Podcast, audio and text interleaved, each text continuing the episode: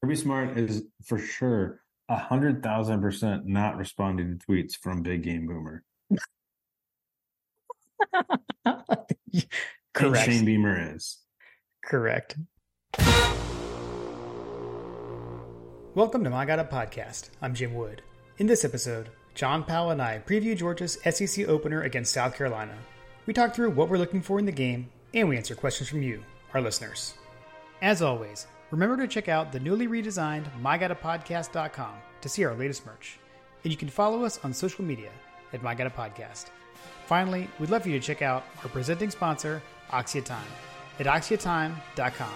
That's AXIATIME.com. Now, let's join the conversation in progress. John, do you have a bourbon this evening? I do. I mentioned it on the last podcast that I needed to go and pick up some of my daily drinkers. Went and picked up some Early Times, bottled and bond. Nice. It's becoming a MyGawda Podcast staple. It's a good one. I always think of that as my first recommendation I took from a Bulldog Bourbon Social Club. That's where I first heard of that one from John. So yeah. I went with a themed bourbon this evening. I brought the same thing I had last year when we played these guys, Chicken Cock. Oh yeah. So Bobby appreciates that. The funny thing is, last year, like, I said something really dumb. Like, I was like, oh, there's like honeycombs on it or something. Like, it's chicken wire. It's chicken wire. Duh. Idiot. Man, yeah. You know, sometimes when you're editing the podcast and you're listening back, you laugh at yourself. That was one of those occasions. Oh man. Cheers, buddy. Cheers. Hey, cheers. Cheers to the SEC opener. You know, we've been talking about this, the way this season started off. I think a good thing for, you know, breaking into a new quarterback and everything, but I know we've both been ready for an opponent like this. Yeah, it's time to see what this team's made of with the SEC schedule. Yeah, for sure. What do you got going on this weekend? Let's see. This weekend, I believe that we have a birthday party, surprise birthday party for a buddy of ours coming up. I hope he doesn't listen. I don't think he does, actually, now that I think about it. We have a birthday party coming up for a friend. But anyway, that's what we have scheduled. Nothing else substantial. I have been eyeing tickets, checking to see like the prices and stuff, but the secondary market is not kind on this game.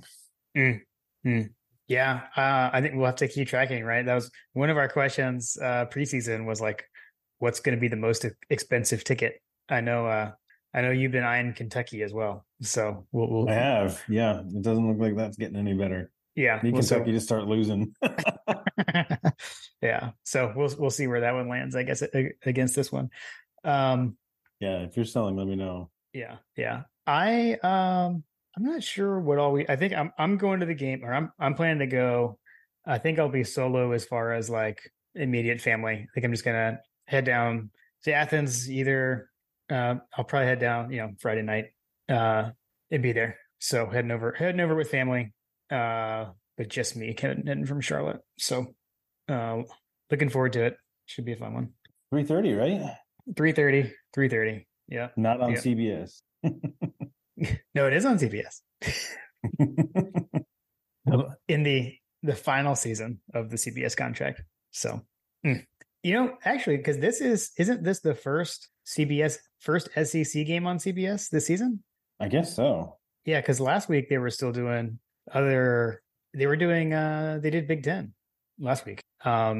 Yeah, because usually, like, CBS used to have the U.S. Open for tennis, and so they wouldn't start SEC football until after the U.S. Open was over, but they don't have that anymore. Okay. So yeah, I think they started filling that time with Big Ten games in advance of next year. So so this is usually when SEC games start on CBS, but I guess for different reasoning now. So yeah. Okay, so we actually do get the CBS games, because I saw the Ohio State Indiana game, and I was like, oh, this is sad. I didn't realize that this was the actual last season. Yeah. That's this. Yep. Yeah. So we do have CBS. This is the actual 3:30 CBS game. So some normalcy with that. And then, I mean, I guess we should cherish it because there's, depending on how the rest of the season goes, we may not get another CBS game. So everyone could be your last one. Yeah. And I know we did get this kickoff had been announced ahead of time, but we did get the kickoff time for next week's matchup against UAB announced. So, we go like forever with no night games. And now we have a home night game in two of the first four games of the season. So UAB is a 7:30 p.m. kickoff on ESPN2. So get geared up for that. Another one under the lights, get to light up Sanford and all that stuff again. So love it. I'm a huge fan of the night games. So even if they are a little later than they normally would be. Yeah, I mean, it makes for a long day. I enjoy the lights. I enjoy light up Sanford. It always makes for a good time. So yeah, I'm looking forward to it. I much prefer like the fall night game against Auburn, for example. But I'm not going to complain. Right. Cool. All right. Well, I guess while we were hitting that, we can just go ahead and jump into the matchup. So we already said for this game for South Carolina, 3:30 kickoff, Dooley Field at Sanford Stadium on CBS, the CBS game of the week. Our records: Georgia coming in at 2-0, South Carolina coming in at 1-1. It is the SEC opener for both teams. Both teams are 0-0 in the SEC. The Dogs still number one in all the polls, and the Gamecocks are not ranked.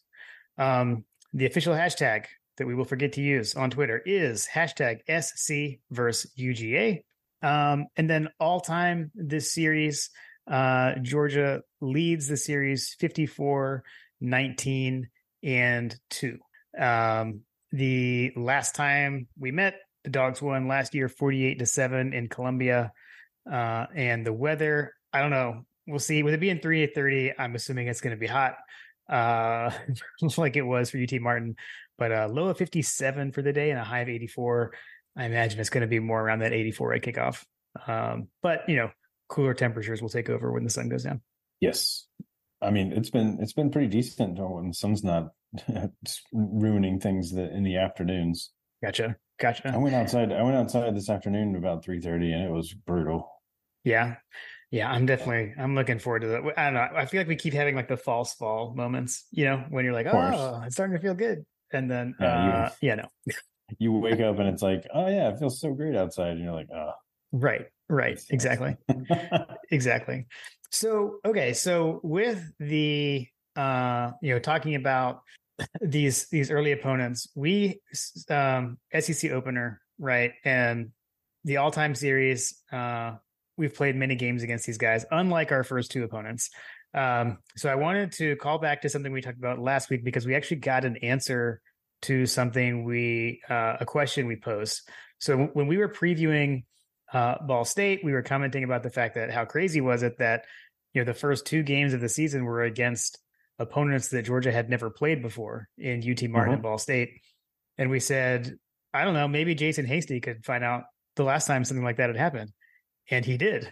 So I think it was on Friday. We got an email from Jason. Thanks, Jason, for reaching out to us. It was pretty cool. He said that as far as he could tell, the last time that happened was actually 1910. And those two opponents that we were playing for the first time ever were Locust Grove Institute in the opener, who Georgia went on to beat 101-0, followed by Gordon College, who Georgia beat 79-0. So little fun fact for you, not to steal the fun facts, but a little fun fact for you there. Which Gordon College is still around because that's the school that was down by. If you're from like Noonan, Peachtree City, Griffin area, that's where a lot of kids go to school down there to kind of gear up for college or to transfer to a bigger school kind of thing. Gotcha. I actually was unaware of that. I mean, I'm aware of it now because you said that in your email. We were talking about it, but I did not know that until you said that. Matter of fact, that was actually one of those schools that, you know, kids did dual enrollment. Like that was Gordon was one of the ones that some of the kids in high school went to. Gotcha.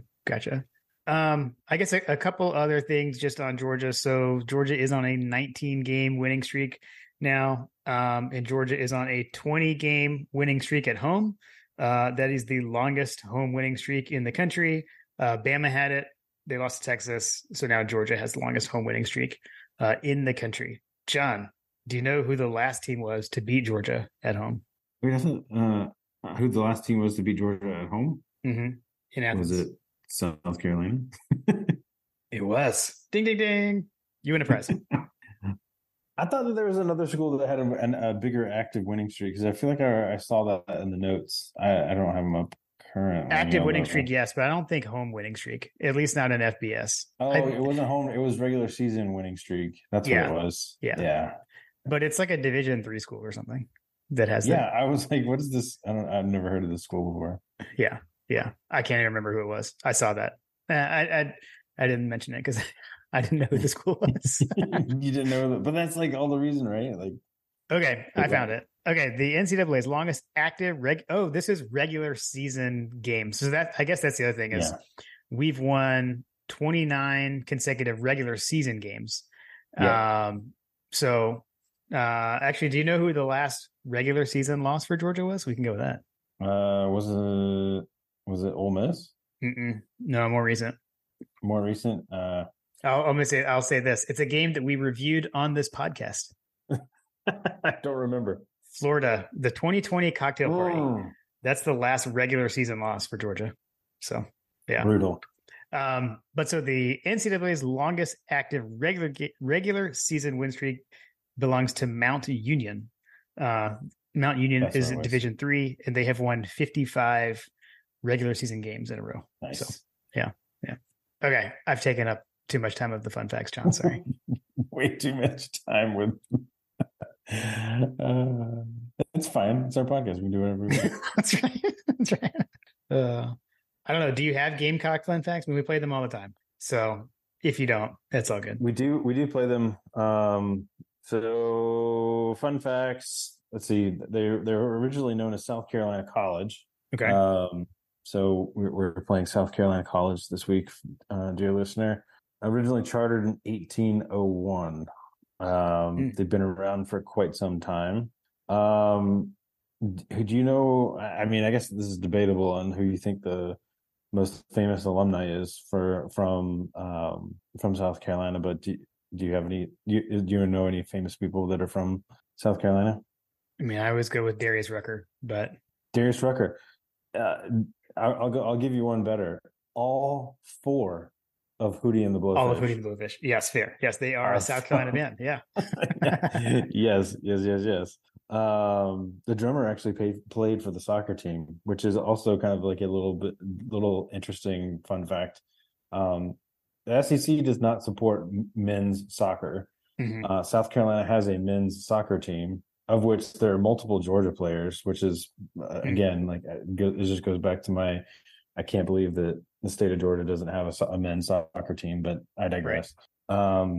But their drummer played for the soccer team there, and they play soccer out of Conference USA. Okay. Oh, interesting. I did not realize. I know one of the guys that founded Creature Comforts played soccer at South Carolina. I forget which guy, but one of them did. Interesting. The only other noted person that I wanted to kind of call out here as a famous alumnus is a shout out to my wife. One of her favorite artists, Amos Lee, is a graduate of South Carolina, which I did not know, which makes me like his music a little bit less. Okay. I think that's fair. I actually did get to see him live at Symphony Hall, which was pretty amazing. Nice. Let's see. Where do I want to go with this? Mascot. We talked about mascots last week. Obviously, this is another chicken. It technically is a rooster. Gamecock is a fighting rooster. Mm-hmm. You know, kind of like Ball State. Like they had really like this this no man's land of, mascotery. There was no official mascot for the University of South Carolina until 1971. I guess that the Gamecock has always been like a symbol of the University of South Carolina since like 1902, but he wasn't really like a thing until 1971. Much like last week's Ball State, we do have some, kind of crazy, like old school, 1960s mascots and stuff, which they have kind of for the basketball games, they have a guy that's like the Big Spur, I guess as well. I'll send you some pictures of this. You can kind of take a look at it while we're talking. I'll text it to you. Let's see here. Wasn't Sir Big Spur the name of the actual? That was the whole controversy last year, or maybe it was 2 years ago. I can't remember. But the live mascot, there was a whole controversy with the changing of the name and all that stuff. Right. Yeah. There's. I think that is his name. The actual rooster. Yeah. But yeah. That's what I've got. As far as like the fun facts. The other thing that I'll point out, and this is kind of like, I was like, where, I listened to some of the other podcasts, right? So like, I feel like everybody's kind of picked up on the know your foe kind of stuff. So what can we do different here at MyGawda Podcast, Jim? I decided that I was going to go and take a look. You know how, like, whenever we're talking about South Carolina, we always have like that Palmetto logo. Have you ever wondered like why the Palmetto logo was like such a big prominence? I mean, you guys frequent Shrimp Island. Maybe you have a little bit more of an insider. I was going to say, I should know the answer to this, but I don't. Other than like it's the state tree or whatever. Yeah, so it's been the state seal since the Revolutionary War period. There is some history there. Let's see, what was it? It was basically, I had it up, but now it's taken forever. I believe that it was there because of like a war that took place when they were defending from the British. Believe it was Sullivan's Island. There was it's just like one of those things from the last stand of Sullivan's Island. Okay. As far as like the Palmetto itself, it's kind of interesting. Like the Palmetto is a branchless palm with the long fan-like evergreen leaves, but it's not really a tree. Did you know that? I did not know that.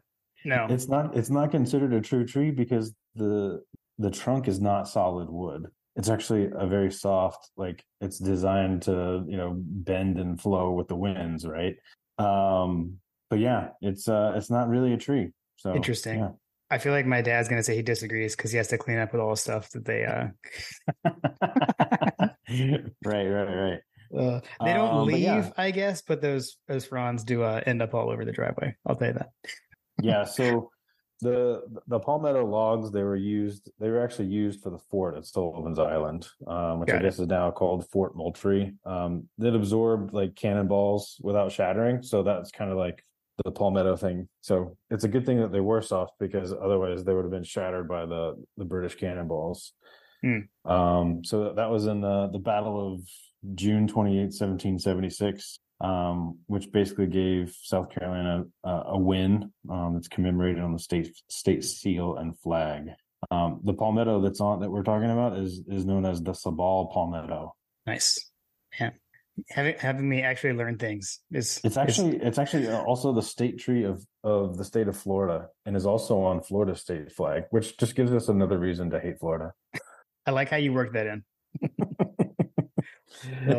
Awesome. That's all awesome. I got. That's good. I appreciate those were good ones. All right, I got a couple of news and notes.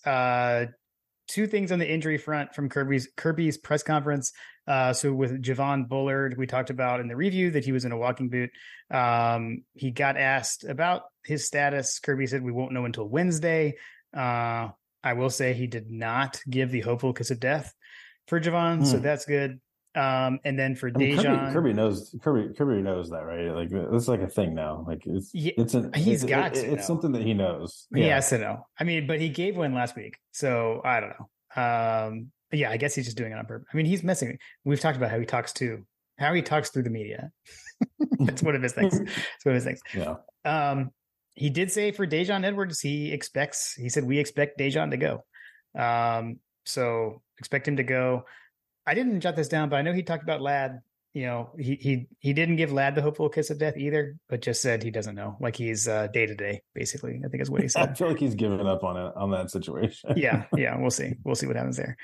The other thing that so I had seen a tweet from Logan Booker about like the last time someone questioned Georgia's home fan and crowd environment that it didn't go well. Mm-hmm. And so I wasn't even really sure what he's talking about. But then as I was reading through Kirby's press conference notes, he mentioned this about, so Tonka Hemingway was one of South Carolina's representatives at SEC Media Days. His name is Tonka Hemingway. Never heard of her. So I guess at SEC Media Days, he said something to the effect that, or he was asked about like the craziest environments he's played in, loudest stadiums he's played in, and he did not mention Georgia. So he only mentioned Texas A&M and Tennessee. So I guess that is being used as motivation. And it even came up in Kirby's press conference today, which I found interesting that it was something from SEC Media Days going back. I thought that was a little weird, but. I mean, hey, whatever we know anything about, if we know anything about Kirby Smart, he's definitely going to take anything that other teams' players are talking about our atmosphere as rage fuel. Yeah, for sure. So that was it. That's all I had from the press conference.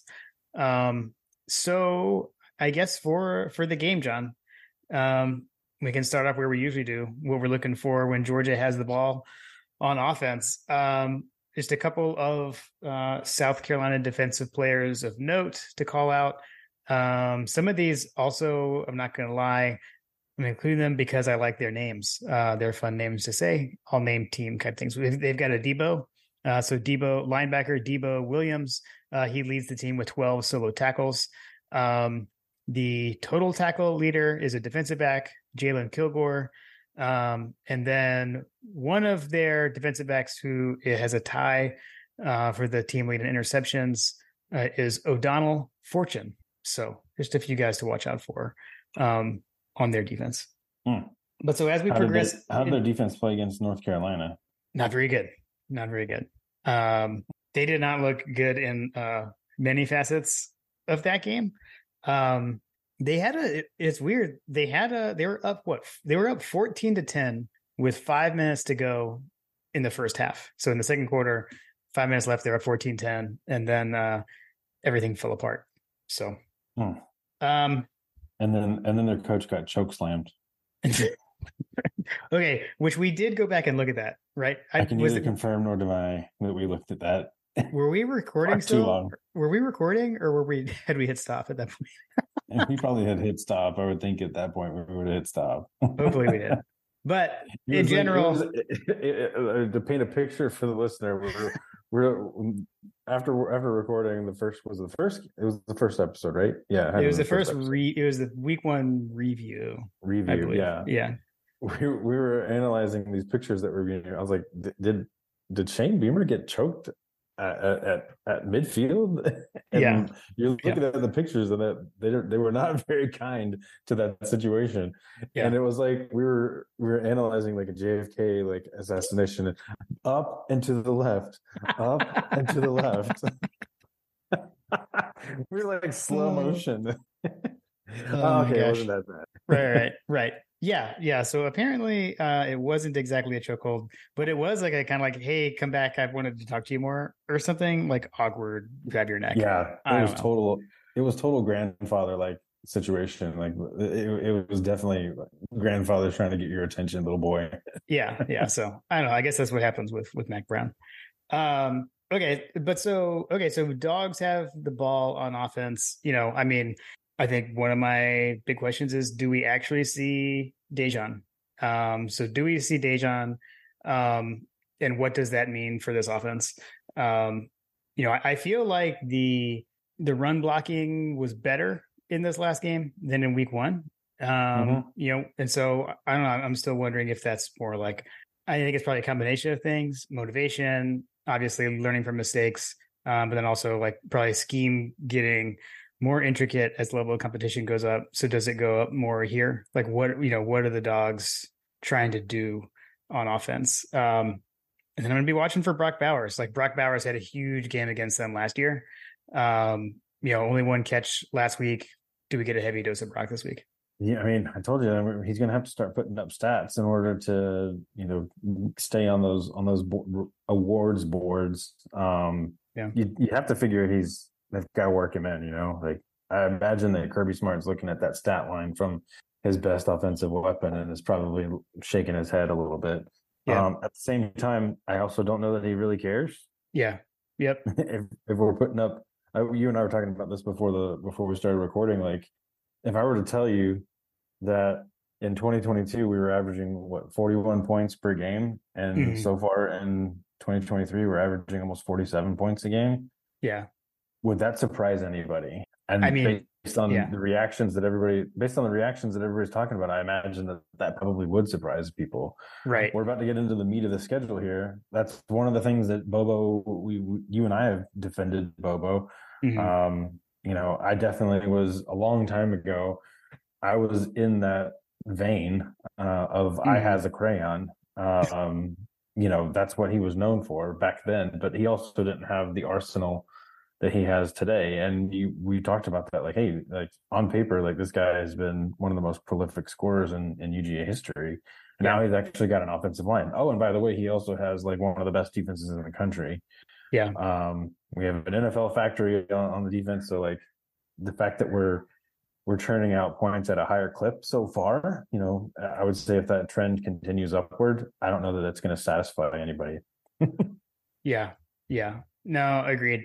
Yeah. And I guess, will we see if Dijon plays, what does that mean with Dillon Bell? Does he go back to, primarily playing receiver? Kirby did mention that a little bit in the press conference. He just said that like at this point, like it's part of the package and he can go back and forth. And did talk about his speed and how explosive he is. So there's that to watch for. And then obviously we got to watch out for the unofficial wide receiver of MyGawda Podcast in Mekhi Mews. Yes. Beck has been looking his way quite a lot, and I don't see where that would stop here. Yeah. I'm not really sure. I don't know. I personally, like we're talking about like the running game. Like I hope that Dijon Edwards, I hope that they go easy with that, because I would rather, if he's been that banged up to miss the games thus far, like if we don't need him, like I'd say let's let him rest another week, and then rather than saying that he's a go, just not even include him on any sort of injury notes. Right. We'll see. I think. What did you say? You'll believe it when you see it with Dijon. Yeah, I color me a little skeptical on this one. But that said, like, you got Kendall Milton banged up. I don't know. I'm trying to kind of like let the chips fall with the running game. Yeah. For right now, because Kendall Milton's been hurt. It seems like we can't buy any yak. So like I don't know. I'm hoping that the running game woes, if you will, are just chalked up to guys just are banged up. And I would imagine if I'm Kirby Smart and I'm looking at the film and I'm seeing Dillon Bell making the moves that he was making out in space, like good gosh, like give the kid the ball, like yeah, give him a shot. I mean, the other thing that I found strange, and I didn't mention this on the recap last episode, but like I did see Andrew Paul, he had some returns, but I haven't seen him feature very much at in the running game. Like what WTF? Like why? I mean, I think it's, again, just working back from injury, right? I mean, he tore his ACL fall camp last year. So, but if you're working, I don't know. I guess is the return, is it safer to return, put him in return? Yeah. I mean, he's gotten out there, but yeah, he didn't get, I think he got more carries in the first game than last week, right? From what I remember. Yeah, he didn't get much. Although his kickoff return, wasn't it like they kicked a short one or something. He was like the up guy and caught it or something funky happened. But okay. I know but he has been mentioned with kickoff return anyways. So right. Yeah, no, I don't know, man. I want to see, let's see the offensive line progress and see if we can run the ball. You got to give these guys some lanes. I will say on the yards after contact, though, Roderick Robinson actually is averaging, I want to say it's like 4 yards after contact or something like that. So he's actually doing pretty well there, at least. Yeah, Roderick Robinson has been great, but he hasn't had, like, he didn't get the lion's share of the carries in the first game. Yeah. You know, maybe he's working his way up to running back one at this point, but on the whole, we've been a little underwhelmed with the running back situation. Yeah. Yep. I guess the other thing I'll be watching for is better receiver blocking on the perimeter for that lateral stuff. We struggled with that a little bit early in the game last week. Hopefully we can see that through this week. Yeah. Okay. Did you have anything else in the offense? Some continued steadiness of Carson Beck. You know, he's looked pretty good, man. I mean, he has. He aired out his longest pass of his career in the last game. Yeah. He had a 54-yard touchdown, right? Mm-hmm.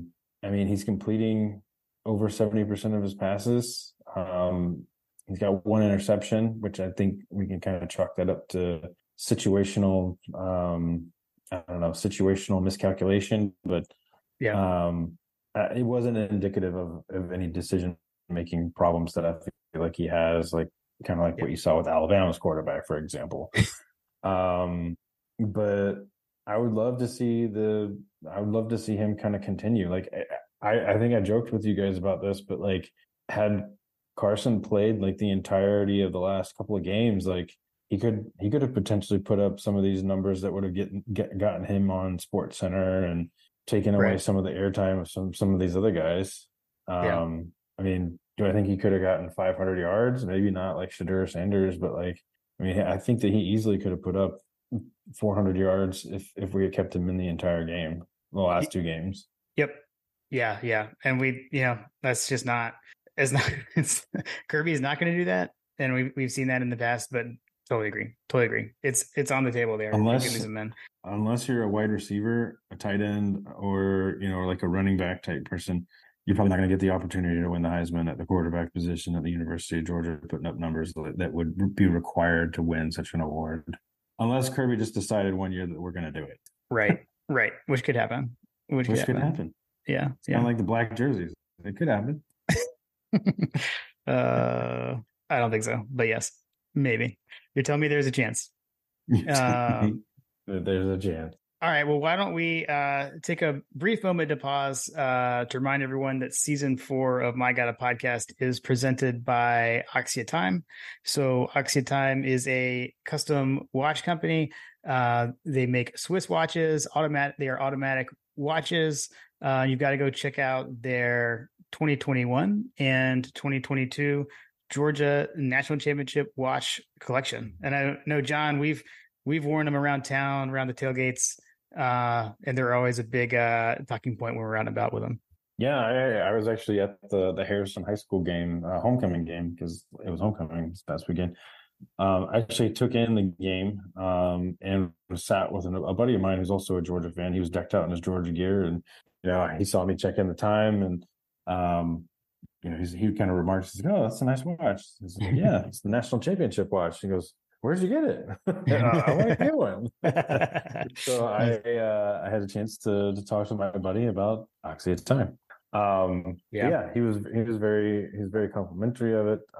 It's a great watch. It's definitely a crowd pleaser, particularly amongst the brethren, if you will.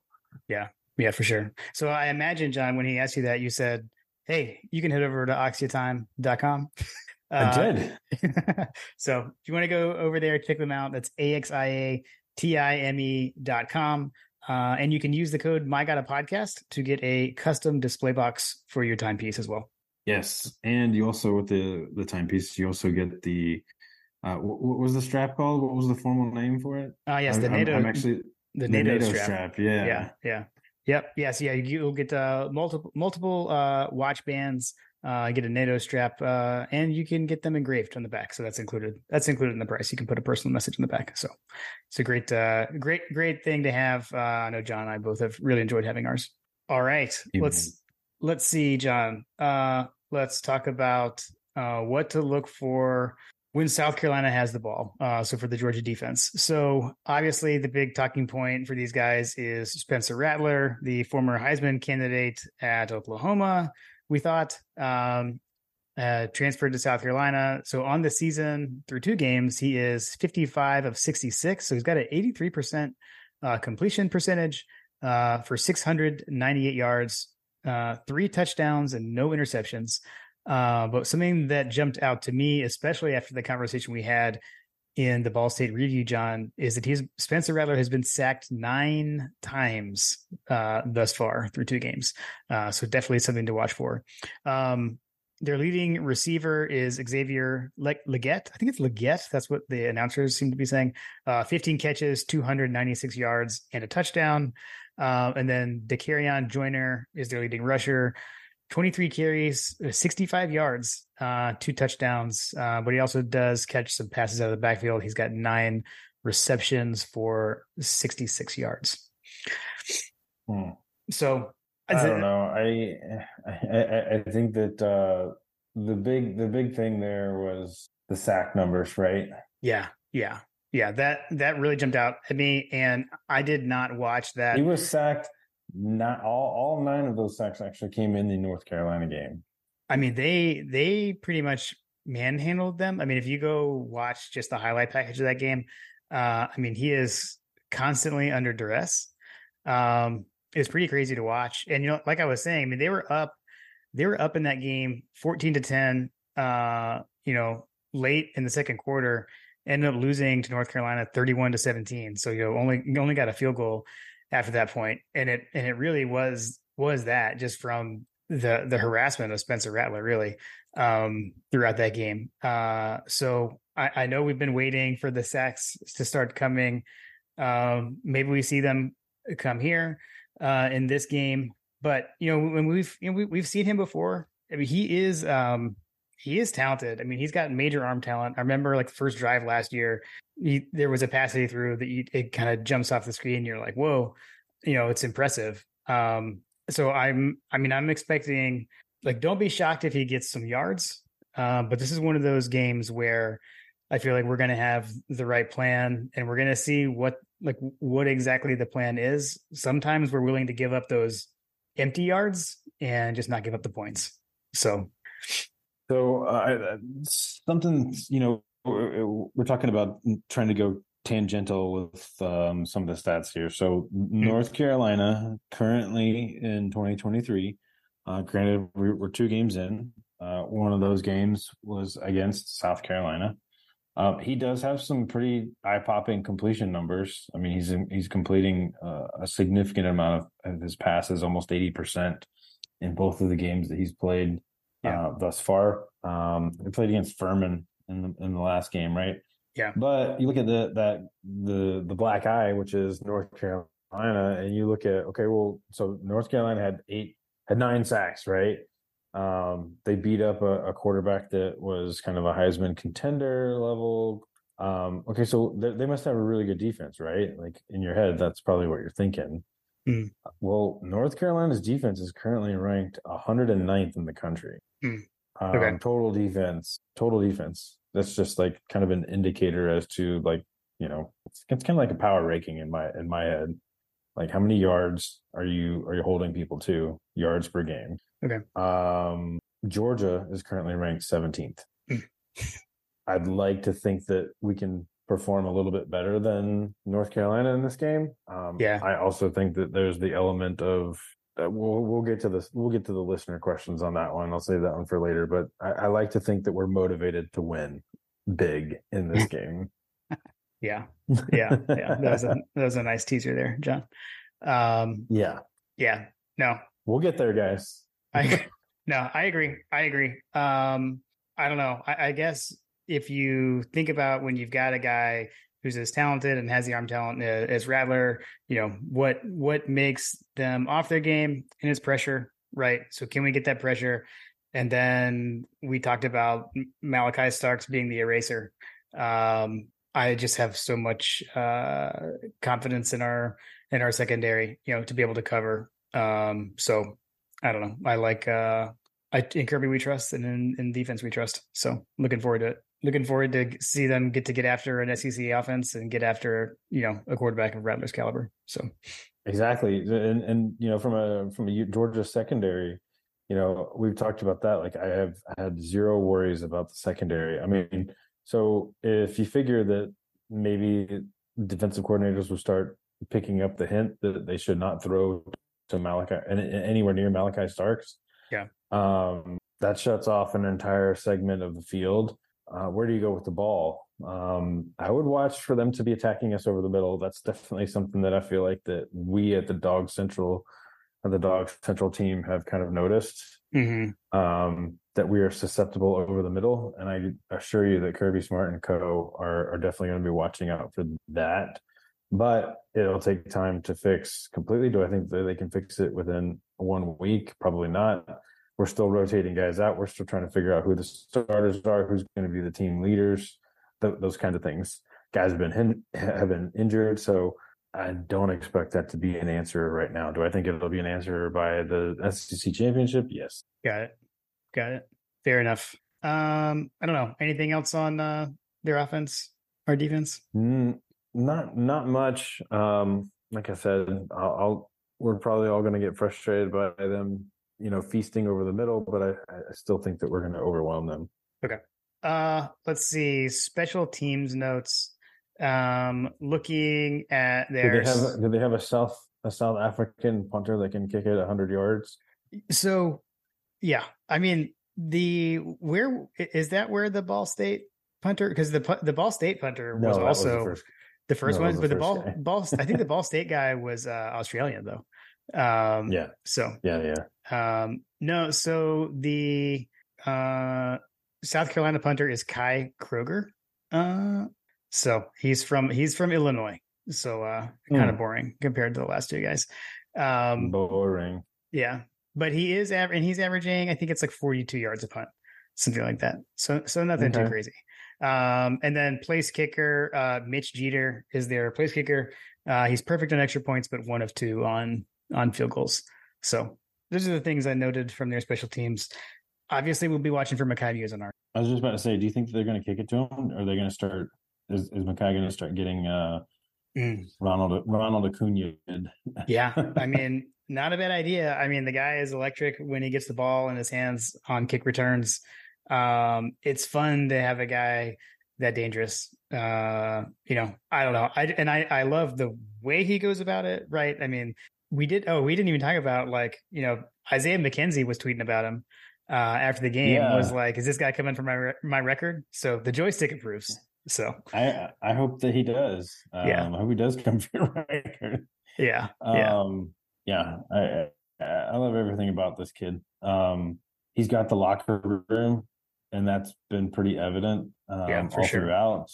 You watch what happens on the sidelines. This team just has a good vibe, man. I don't know. Like, they have a really good vibe coming into the season from, you know, such tragedy. You know, after the national championship.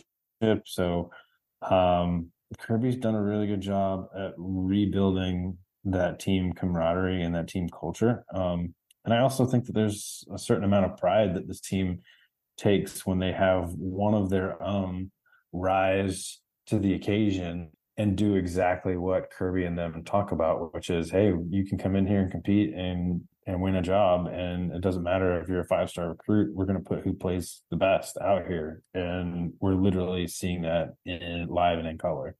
Yep. No, totally agree. And I think it continues to speak to, not only player development, but also player evaluation that this staff does. You look at guys like Mekhi Mews, you look at Ladd McConkey, just to name a couple. I mean, even like Javon Bullard wasn't like a super highly, you know, crazy number of star recruit. So it continues to be impressive there as well. Yep. All right. Well, let's hit the listener questions, John. So again, reminder, this season, our listener questions are brought to you by our working web media. So we have a newly redesigned website over at MyGawdaPodcast.com. The folks over at Working Web Media help us put that together. much better look and feel than our old site, and also now a new and improved MyGawda Podcast store. So if you're watching this on YouTube, the hat that John is wearing is available in our store now. We've got all your favorites. We got the trucker hat that we've always had. I don't know. Do we need to put the hat that I have on? I've got on a prototype right now. This Better Never Rest hat. I don't know. That might be out there soon as well. So be sure to go check that out at mygawdapodcast.com. And if you need help with your online presence, be sure to reach out to Working Web Media. You can head over to workingwebmedia.com/dogs. That's DAWGS. And they will know that we sent you their way. All right. Let's kick off the listener questions with our buddy Chris, British Bulldog. Which dog would you most like to go for a pint with, John? Are we talking about players? I was going to ask for a clarifying statement. Oh, I assumed. Yes. The replies went off the rails a little bit here, and I'm not going to go down that rabbit hole. Yeah. I need British Bulldog to explain a little bit. Just up on our WhatsApp. Yeah, I think it was like some Simon Pegg movie references, but it was definitely Simon Pegg movie references. I feel like these were British. These were like British establishments that were being mentioned to go to, which I'm like super FOMO and like. Because that's like that's like a bucket list item is to head over to the to the UK and travel around just enjoy beers at random watering holes, pubs. Yeah. All right. So which dog would you most like to go for a pint? Oh, you go first. Well, I mean, like, is it cheating to say Mekhi Mews? Because obviously we want to have a pint with the official receiver. I mean, I would say based on the interviews that he's been given, like that's a solid answer. I think it is. I think it's a really good. I mean, the guy's nickname is Waffle House, John. Come on, So I don't know. I guess maybe that's my vote. You go. Does Kirby Smart count?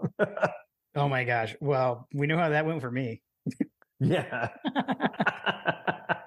I had my chance. Sorry. I would love to sit down with Kirby Smart. I would say Mews has got to be up there for sure. Nazir Stackhouse is definitely someone that I've always just kind of like enjoyed listening to his videos because I really appreciate the insider take on what it's like to be a student athlete that he posts on TikTok. Yeah. I didn't say him because I had a feeling you were going to say him. I wanted to leave that for you. I would say Thorson seems like a pretty cool dude too. Yes, that's a good one. Yeah, that's a good one. Thorson has a really good sense of humor. It seems like just based on his self-deprecating tweets when Stetson was around. Yeah. He also has a unique story too that I would just love to like to sit down and listen. Plus, I like the Australian accent, and he's like old too. Like he's like almost Stetson's age. Right. That's why we're so good. We have all these 35-year-olds running around. Exactly.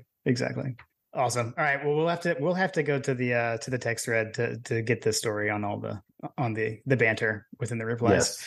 Yes. Agreed. All right, let's see. Bobby Wilson would like to hear you two break down the offensive line. Strengths, current weaknesses, will they be a key in our season's success or prevent our three-peat goal? Thanks, guys. I like how Bobby like fancies us as like analysts sometimes. I will. I appreciate it, but I do too.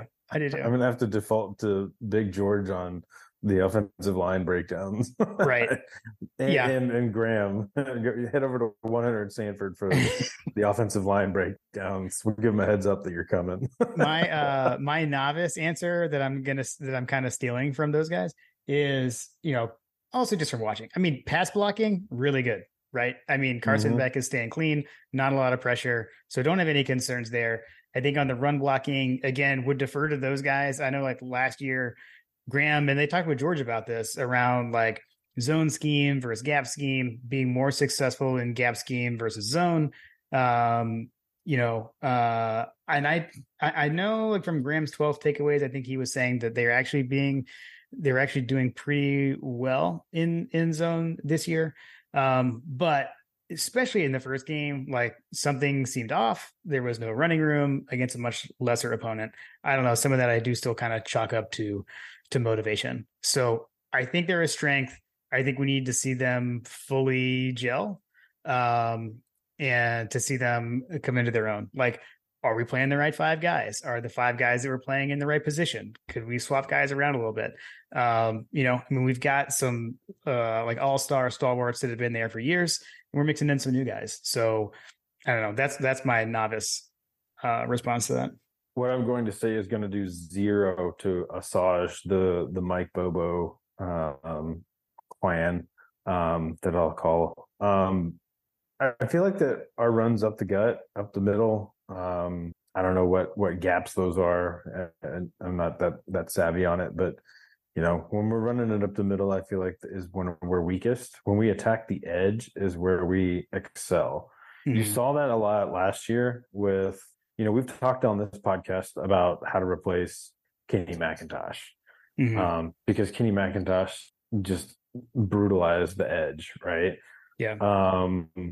And I feel like that we've done a much better job running the ball outside the tackles than we have inside the tackles. Mm-hmm. So how do you maximize the offensive line play to do just that? Well, number one, stop calling runs up the gut on second and third and long. That's definitely part of why people are frustrated with the offense, I feel like. Mm-hmm. The other thing that you could do is start moving the line. You start pulling the guard, you start moving the line down, you start moving the line left and right laterally, right? And allow the play to develop and allow the running backs to find the lanes that way. I haven't really seen too much of that side of things. But like I said, it seems like when we are stationary trying to go north and south, hell or high water kind of situation, particularly when, like we talked about last week, when we get down inside the red zone and on the goal line, like start move the line around. You know what I mean? That's the kind of stuff that I feel like that if we are doing better at attacking the edges, let's start playing more of those play calls. And also let's start trying to move to those spots, if that makes sense. Yeah, it does. I just want to take a moment to acknowledge the fact that we just talked through. This is a lot like a growth moment where we answered an offensive line question, and you did mention Stacy Searles. I didn't mention Stacy Searles. I actually don't know that Stacy Searles is the problem to this point, because I've seen positive momentum. So that's kind of what you expect, right? Like we have guys that are banged up, we have rotation, and it seems like that they're arriving at their destination. Yep. Let's see. I still have them on speed dial though. Oh, good. Of course you do. Let's see. Brett Building. Which South Carolina will we see on Saturday? The one that smoked Tennessee and Knoxville last season, or the one who got worked by UNC? I'm thinking it might be somewhere in the middle, but leading more. That Tennessee game, like that was late in the season. This is a different team. I'll say that I'll reserve my opinion for, which defensive team decides that they want to throw out there, if that makes sense. Mm. Yeah. So I have a feeling we're going to stay as vanilla as possible on both offense and defense. Again, I'm all in on Graham's theory of the Kirby long con, the manufactured adversity, all the things. I do believe that this team is playing close to the vest, because part of the reason I feel like that they're playing close to the vest is because, number one, they can with the schedule that they have thus far.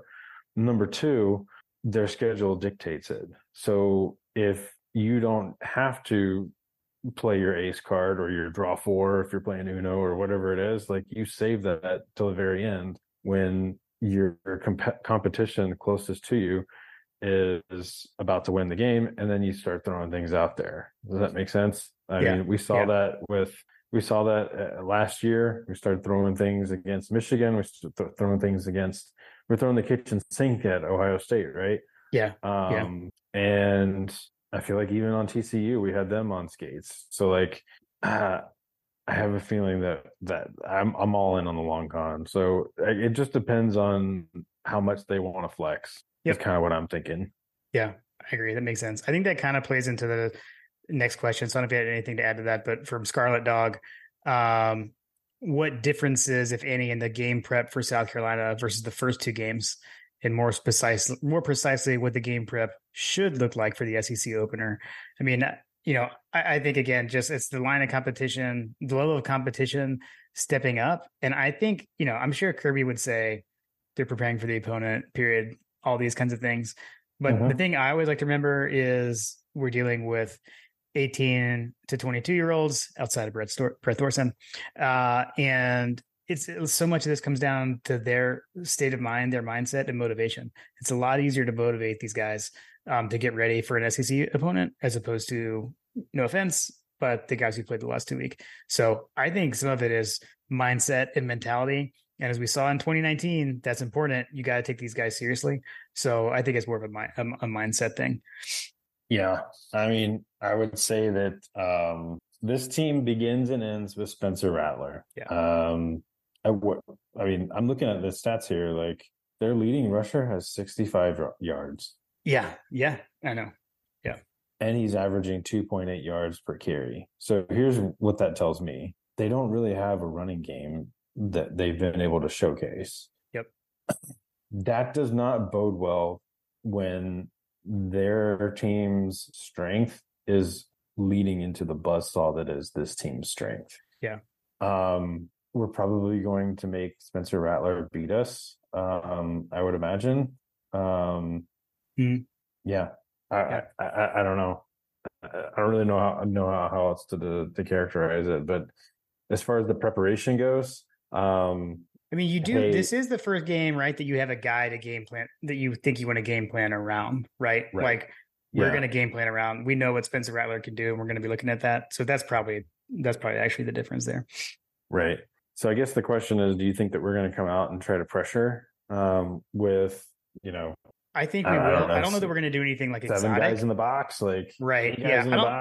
I don't know that we're going to do anything like. Again, I don't know that we're going to have like a exotic blitzing or anything going like that, but I feel like there will be more of an emphasis on getting to the quarterback this week. I'll put it that way. Yeah. It's going to be a coming out party for some of those guys that have been waiting. Although we could get into a situation where we have guys that are told to go after the quarterback and they over pursue. And that, if we're not good at setting the edge, that could open us up for him to break outside. Yeah. I don't know. He's not much of a runner threat, is he? He has 16 carries for negative 14 yards, which I guess that comes with the territory of his nine sacks. Yeah, his long is a 15-yard rush, but yeah, the most of those carries are sacks. So right. All right, let's see. All school is next up. This is just like a college football question about the season. Do you think maybe this is one of those years where there are a bunch of solid teams, maybe no elite teams? Is Texas that good? Or are we assuming they are because they beat Alabama, who might be somewhat overrated? We have some things to work out in time to do it. I've heard a lot of people talk about this, kind of saying, like, is this like that? Well, it was like 2007. There was like the crazy super chaos year of college football, where like every week the number 2 team lost for like, you know, like 1 and 2 were dropping like flies all year long. And so there's a huge shuffling at the top. I've heard it get compared there. I don't know. I think it's this season is very young, and I need to see a little bit more around the country to see there. But I do think like the transfer portal has changed the game a lot, and you're seeing teams like Colorado with all these transfers. Heck, Georgia Tech, like they're all transfers. Florida State has a bunch of transfers, including, by the way, like Jaheim Bell, who was probably South Carolina's best player other than Spencer Rattler. He's gone. He's at Florida State. So that's changed the game a lot. And I think that is part of this. You've got these guys that are older, but in their first year with the school. So I don't know. I'm going to take a little bit and see how it plays out.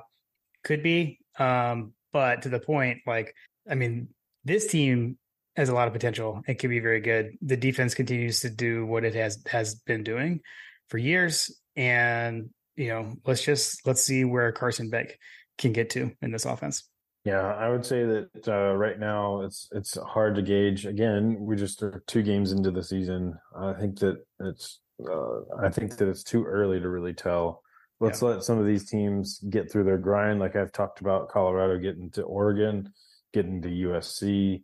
I mean, I actually think looking at some of the defensive stats that I was just happened to notice that Colorado State was actually got like a pretty decent defense. Mm-hmm. So I don't know. There's things like that that have yet to play out for some of these teams. To answer the question, is Texas that good? I don't know, man.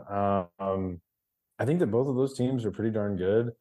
I will say that it took a meltdown of epic proportions for Alabama to lose that game. Like Milroe had to basically play probably his worst game ever. It took them having to turn the ball over. They couldn't move the ball. And they were still in it late. Yeah. Yeah. So like that speaks to how off Bama we kind of expected would be, because their quarterback situation. And then like Texas, like, I mean, they had every advantage in that game and still kind of barely won really. If you look at the little graphs that, I can't remember which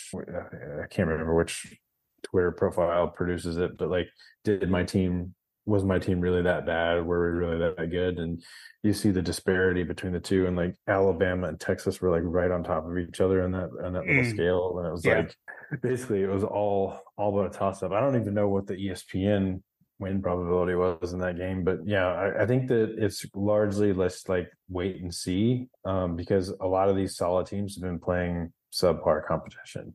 Right. Yeah. Makes sense. Let's see, trying to skip ahead. 51-7 GATA. What's your favorite Georgia win over South Carolina? John, this is one of your top foes that you hate. Do you have a single game that's your favorite? No, just all of them.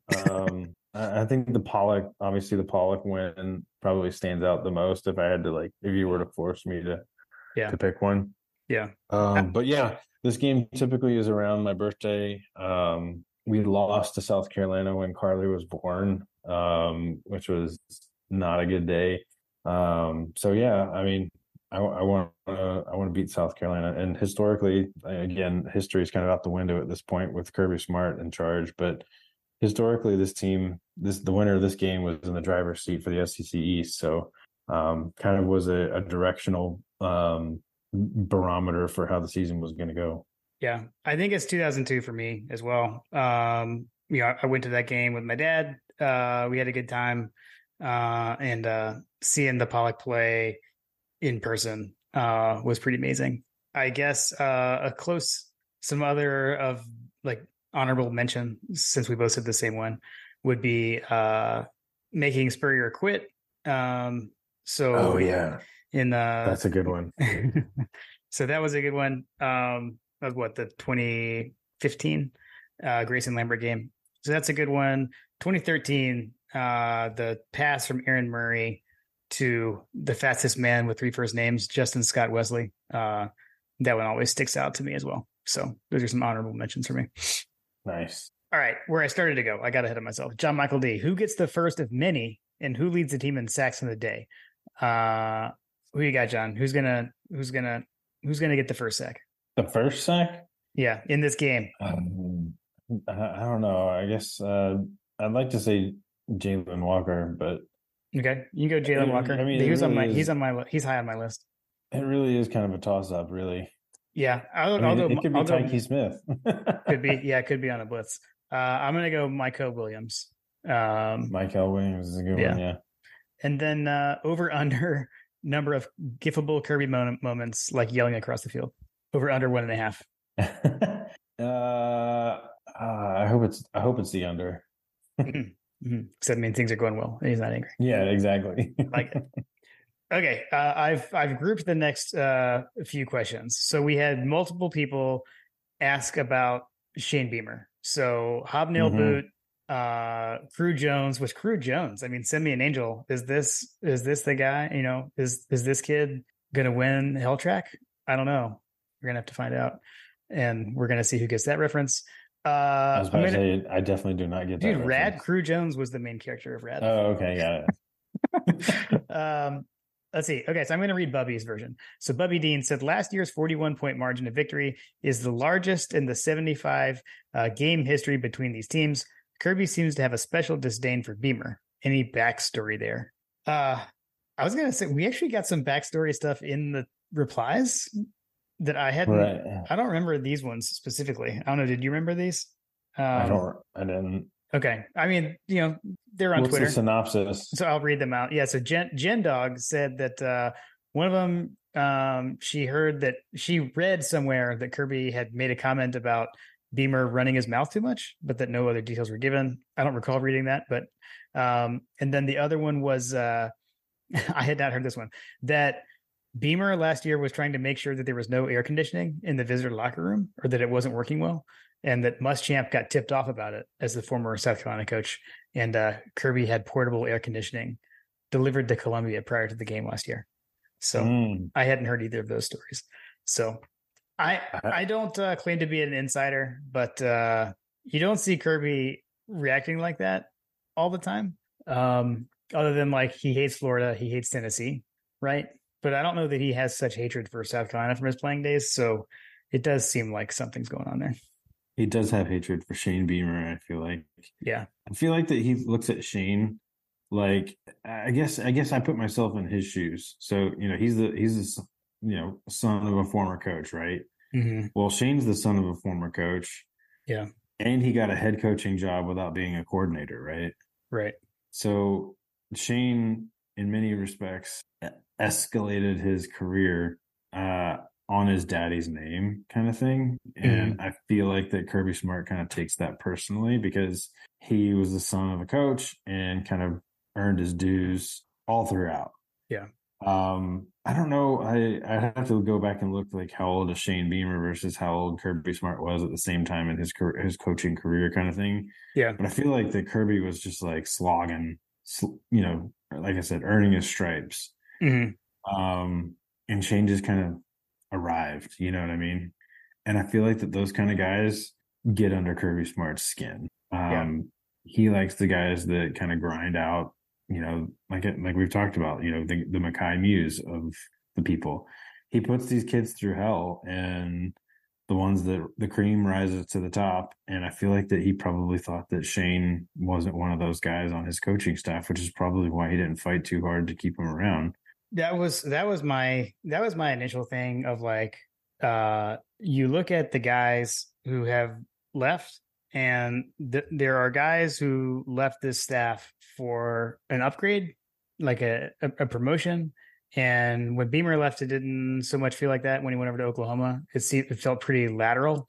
And when things like that have happened, it seems to felt like, at best, a mutual agreement to part ways. Yeah. So I always kind of felt like that there, you know, he was on Kirby's original staff and wasn't here very long. So probably there was something there. I was starting to not think that when Seth Emerson's book came out. Shane Beamer actually was someone who Seth interviewed extensively, which I don't know, maybe Kirby doesn't like that either. Like one of the main people that was interviewed in that Seth Emerson book about Kirby Smart was Shane Beamer. Maybe he didn't like that, but like, you know, so like when I was thinking back to that, I was like, oh, well, you know, they seem to get along. But then last year when Kirby did the, not FTMF, but FDMF, when we got a turnover on downs last year, and did that first down signal. Yeah, there's something going on. So yeah, there's definitely something going on there.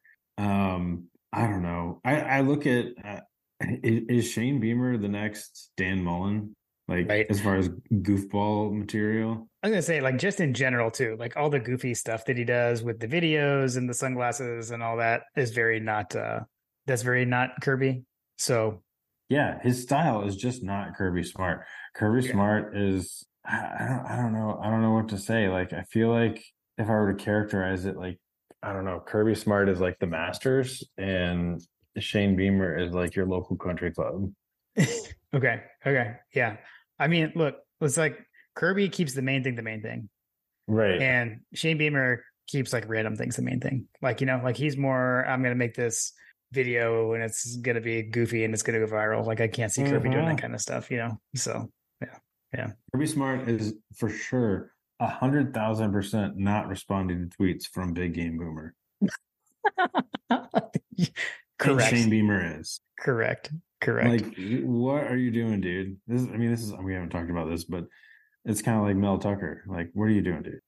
I'm not touching that with a 10-foot pole, but I can't believe I was shocked by that. So, okay. I'm waiting for the details to emerge, but it does not look good. Yeah, it doesn't look good. Does not look good.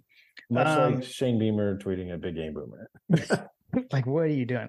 I don't even tweet a Big Game Boomer. Come on, Shane. I have full transparency. I have Big Game Boomer blocked, and I am better for it. Like, muted, blocked, like everything. I just like erase Big Game Boomer from my timeline. It's like, tell me that you're from Georgia and couldn't get into Georgia without telling me. It's the way he behaves on Twitter. Okay, let's move on. Let's see. Fletcher Proctor. Is it wrong that I enjoy Kirby's pettiness when it comes to Shane Beamer? No, Fletcher, it is not wrong. Also, while I do completely support Beck as QB1, it's really fun watching Gunner out there. BVG is cool, but Gunner makes me think of the Chuck Norris memes. I hope he gets a fair shot next year with DR, that being Dylan Raiola. I will say I feel like week one, I could see some like, oh, hey, look at these backups. I feel like Beck really solidified it this past week for me personally. So I agree. Yeah. I mean, I'm like, I like Vandagriff. I like Stockton. They're both Georgia guys. And I hope they, wish them the best and hope them a lot of success. But for right now, yeah, I mean, it's Beck. Yeah. Beck is QB1. I think that anybody that like thinks that there might be an inkling otherwise has not been paying attention. That said, as far as QB2, where do you sit there? I was actually on team Vandagriff after the opener. Which kind of surprised me. I thought I was going to be Gunner. I felt like Gunner was a little erratic, isn't the right word. It felt more chaotic. It felt more frenetic when he was in to me. Mm-hmm. But they both moved the ball well. So, which is all that really matters. But I felt like I knew more what I was getting when Vandagriff took the snap. And you felt that way after the last game too? Well, this last game, I mean, they both hardly played and neither of them did much, I mean, they both got a series and then Vandagriff took a knee. Right. So I didn't see much this week.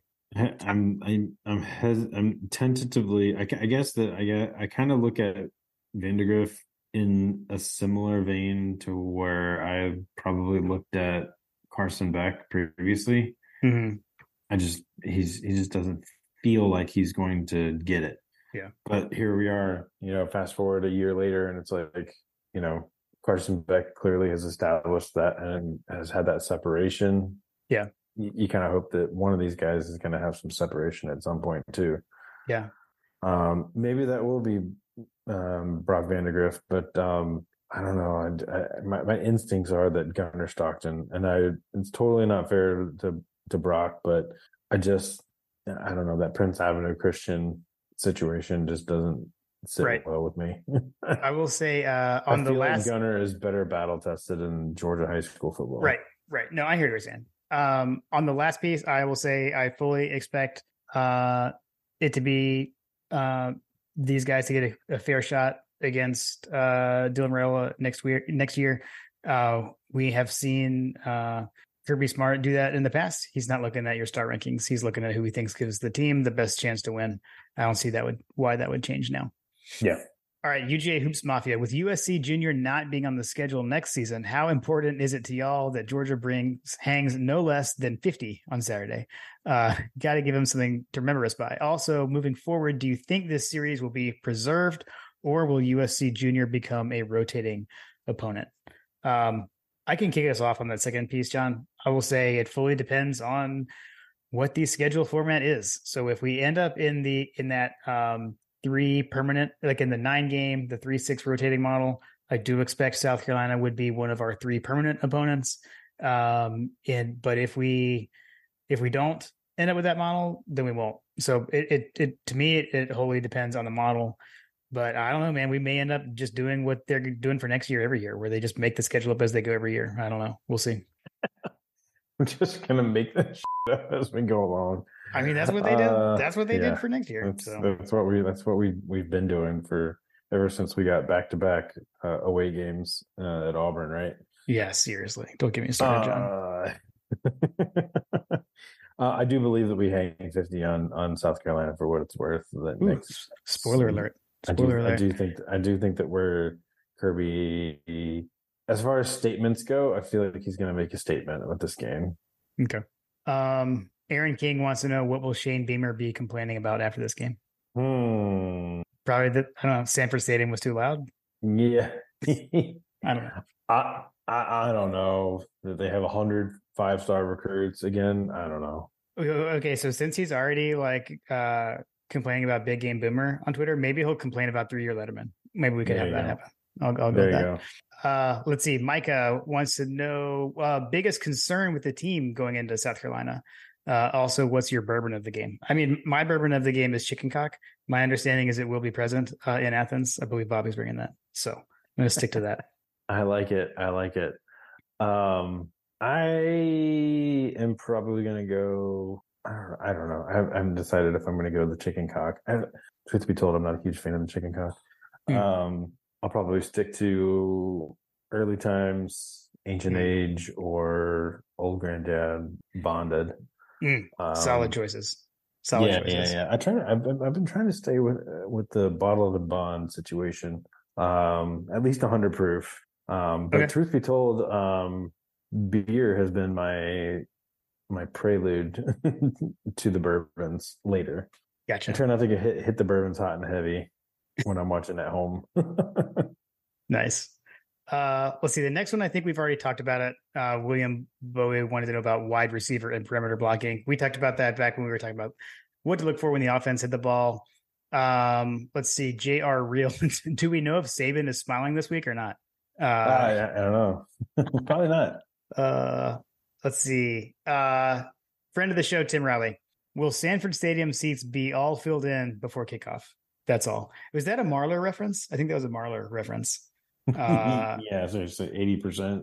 Yeah. I'm going to say yes again. So it was full for UT Martin. I can't comment last week. Sounds like it was pretty full last week. I expect it to be even up yet another notch for the SEC opener. You know, 3:30 kickoff, perfect time of day to start a game. Yes, it will be. I disagree that it's perfect time, but I do believe that they will be.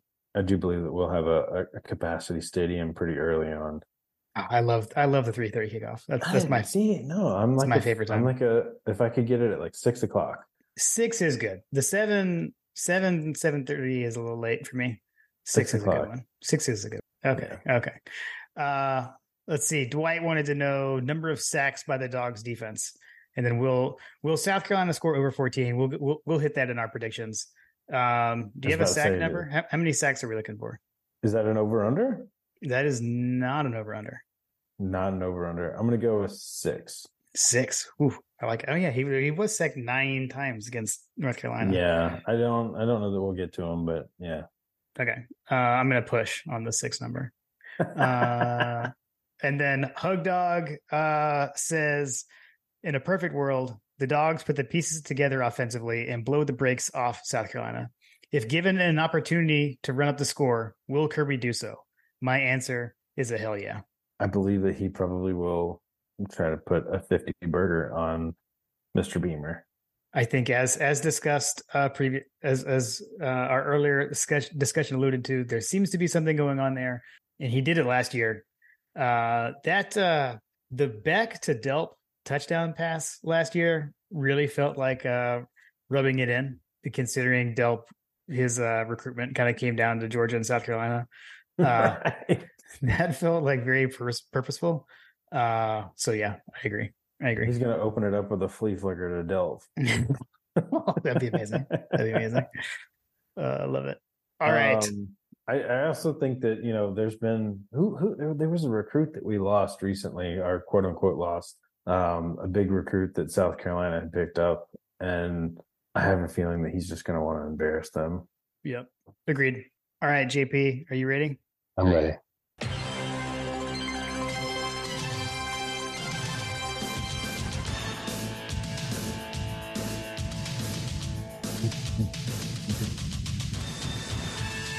It is time for Coach Trillbill's over-unders.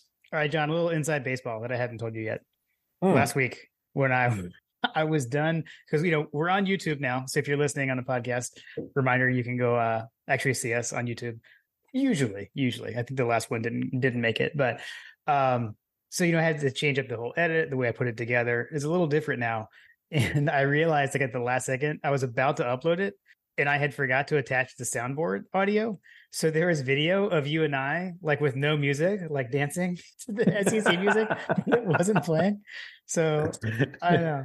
I feel like I need to send you the clip of it like that without the sound, because it was hilarious. When I caught it, I was like, oh my gosh. Is it as good or better than when Vern and Gary were doing the, right. the Superman or what was it? The Soldier Boy. Soldier Boy, yeah. I mean, I'm not gonna say it was that good, but it was hilarious because there was no music playing, and thankfully I fixed it. All right, okay. So as we discussed, as you made me discuss because I tried to forget, you came roaring back last week. So while we are tied for the season, you handily won last week. So I believe it's your turn. So you can decide who gets to go or who's going to go first. It is my turn. All right. I'll go first. I'm gonna hit the offense. Okay. Over under 5.5 touchdowns for the Georgia offense. I'm gonna go over. You're gonna go over. Okay. I went back to my old method after last week, you know, with your storm back. I went back to my old method where I wrote things down ahead of time. All right. So I agree. And I'm not gonna falter, John. I'm not gonna falter. I agree. Over. Okay. My turn. Okay. Touchdowns by tight ends for the Georgia offense, over under 1.5, and I'm going to go over. I'm also going to go over. Nice, sticking to your guns. All right, back to you, offense. Total passing yards at 275. I'm going to go over. God, now we're just agreeing on everything, but I'm not backing down, John. Over. Okay, my turn. Over under 2.5 turnovers forced. I'm going to go under. Ooh, I'm going to go under. Okay. Over to you, South Carolina rushing yards. Over under 75. Under. Have we disagreed somewhere? Okay, my turn. South Carolina passing yards, over under 225, and I'm going to go over. I'm going to also go over. Okay, your turn. Special teams. Mews punt returns over under 50 yards. I'm going to go over. Over. My turn. Right? It's my turn now. It's your turn. Okay. First half. Fire Bobo comments on Twitter. Over under 250. I have a feeling it's going to be under, but I was going. Okay. So stick to my guns. I'm saying under. Nice. Are you going under as well? Yeah. Okay. You know, it's the safe play to match on the miscellaneous, John. Or is it? I don't know, because I can't wait until we get. I can't wait. Math, there's no separation in this game. I was told there would be no math, but the over-unders have been decided. Love it. All right. Well, as always, thank you to Coach Chillbill for sending those in and for keeping tally on them as well. So I have to call out the notes here, which you haven't, the listeners can't read, but coaches referring to this as coaches over-under South CAC. True. I did botch that. My bad. All right. Let's see. Let's get into predictions, Sean. So this time, shout out to Dog Quant. Thank you, Ross Rutledge. The CBC R2 SAM was released ahead of recording. So CBC R2 SAM has Georgia winning this game 40.9 to 12.5. That is their prediction. Over at odds. What was the prediction last week? Last week, I would have had to gone back because it wasn't out at the time of recording, and I did not go back and check after. So apologies. I don't know if if you can go back. I didn't look. Ross, let us know. Let's see. The line looking at Odd Shark is Georgia is favored by 27.5. The over under is 54.5. That would go for an implied score of Georgia 41 to South Carolina 13.5. The Odd Shark predicted score is Georgia 48 to 19.4, which would be a win, a cover, and the over. I've got mine. I don't know. You want me to go first, or do you want to go? I can't remember how we do this, but you won last week, so I'll let you have honors. Okay. I hit the Georgia offensive number like 2 weeks in a row, didn't I? Sure. I know I got it last week. Okay. John, let me give you a fun fact. In South Carolina's season opener against North Carolina, there was a play where South Carolina's defense allowed a rushing touchdown to North Carolina. In this play, it was a goal line situation. South Carolina had 13 men on the field on defense. The refs did not. The referees did not notice this, and with two extra men on the field, they were unable to keep North Carolina out of the end zone. Dogs roll 41-14. Ooh, I like it. I'm gonna go 50-16. Sticking to your guns with the 50 burger. I like it. I want a 50 burger at home. I like it. I like it. Good stuff. Good stuff. I did peruse the schedule, and I caught a couple other games of interest. I didn't see any top 25 matchups that I noticed when perusing the schedule. I haven't even perused. The Dion experience is heading to Colorado State, right? It is, but Colorado State is not ranked. So I'm just saying, like, no matchups where both teams are in the top 25. So yeah, that's Colorado at Colorado State. It's at Colorado, right? We keep talking about how we're getting later into the season where the games mean more, and yeah, here we are, no games between top 25. Yeah, yeah. It is Colorado. Colorado State at Colorado. I think game day is there too. I don't know. I haven't watched game day yet this season. But anyways, so you got that one. I'm assuming Colorado is probably gonna roll there. I don't really know anything about Colorado State this year, but I don't expect that Dion train to be derailed just yet. Yeah, I'm pretty sure that they're gonna end up winning that game. Like I said, I don't think they're gonna. It doesn't look like they're gonna get challenged on paper until they head to. Is it at Oregon? Good grief, I don't even know, but yeah, until they play Oregon, really. Yeah, yeah. And the other ones I saw, this one was mainly a shout out to Hunter. You got Georgia Tech. Florida and Tennessee are playing, right? Yeah. It's in John, are you not looking at the thing? This is in the notes. Yes. Yeah, you got Tennessee at Florida, but how about that, right? Not a top 25 matchup on that note. So I don't know. It's so weird. I guess so. What it is? Tennessee is at Florida. I don't think Tennessee has won at Florida in quite some time though. So I think it would be big for them to win there. But they should roll. I would assume. I don't know. After since Florida sends multiple guys with the same jersey number out in the field at the same time.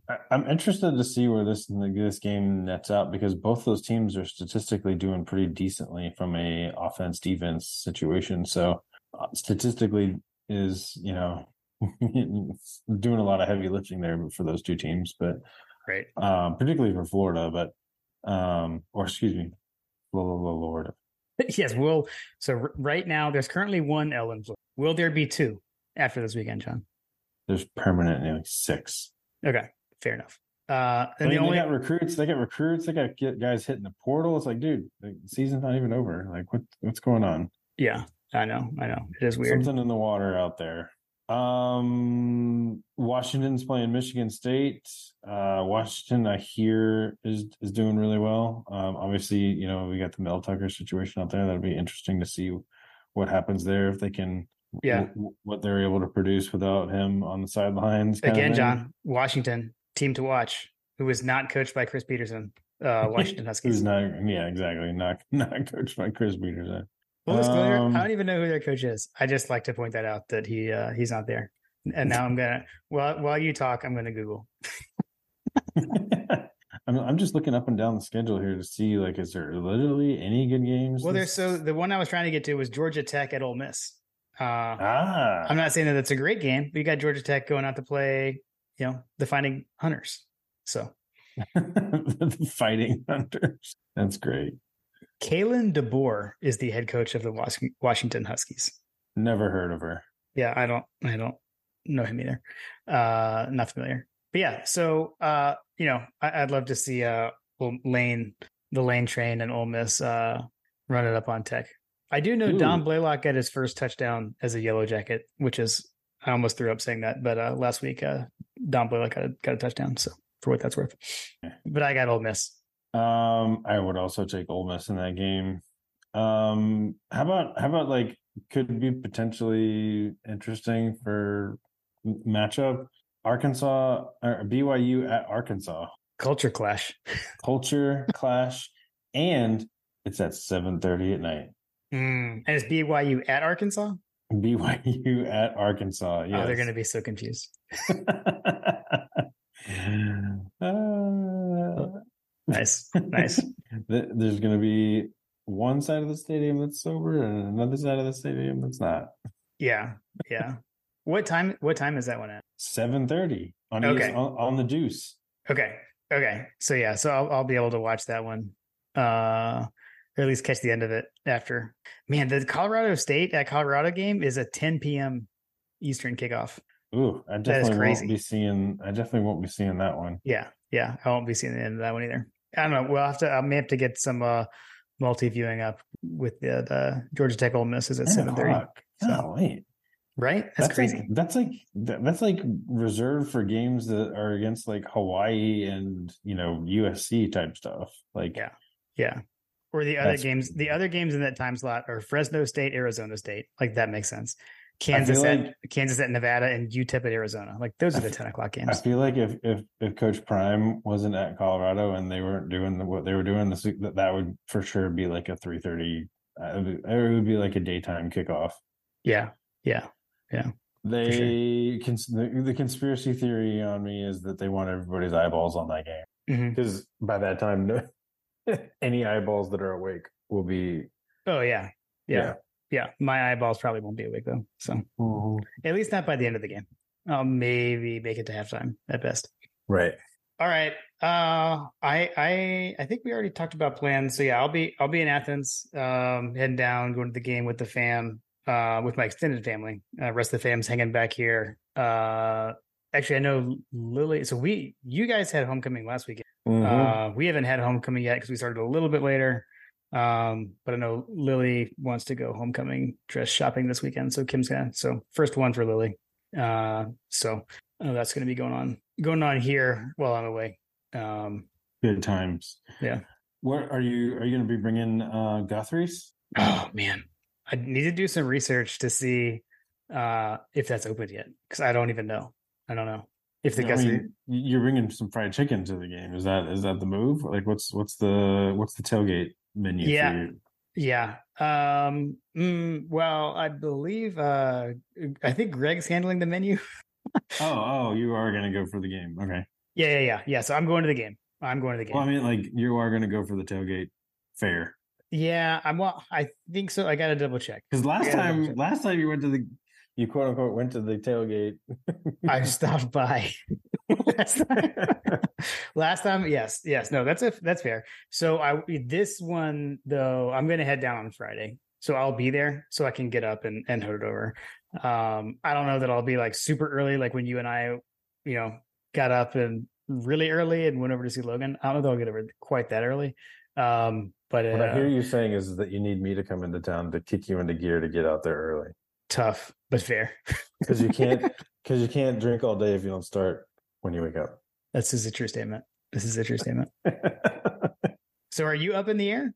You said you're checking the market. If I can find some more decent tickets, like my typical Bellwater is about $50 for these games, but regardless of who we're playing, that's just kind of been like a hard and fast rule that I've had ever since I was like in college. $200, $150 for South Carolina is a stretch. You really hate these guys though, John. I do, but I don't I can buy a lot of early times with $150. Fair enough. All right. Well, SEC opener, looking forward to it. Maybe I'll see you there. Maybe I won't. If I do, it'll be a good time. If I don't, I know we'll be texting hopeful all throughout. I know you're hopeful. I like it. You're hopeful. If I don't see you though, I know we'll be texting all throughout. Absolutely. All right, man. Another fun one. SEC opener. This is the one we've been waiting for to get into the higher level of competition. I don't know, man. Let's get after it and ready to see the dogs in Sanford again. Heck yeah, man. Let's kick off the SEC schedule, right? Like I said, enjoy the CBS kickoffs. If for those of you viewing at home, I'm kind of like, if I were to go to the game, I feel like I would miss out on that aspect of it, because unlike most people, I enjoy the SCBS, broadcast with, with Gary and Vern. So not Vern, but Brad. It's okay. Oh, sorry, Brad. Sorry. Well, yeah. You did enjoy Vern. You know what I did. I know. I just don't want people yelling at their podcast player right at the end. They probably will. I'm not even into the barrel proof yet. Anyway, if you don't go, enjoy the broadcast, because, like I said, there's college football's changing before our eyes, and that's one of the traditions that we may miss out on. Yep, for sure. Go dogs.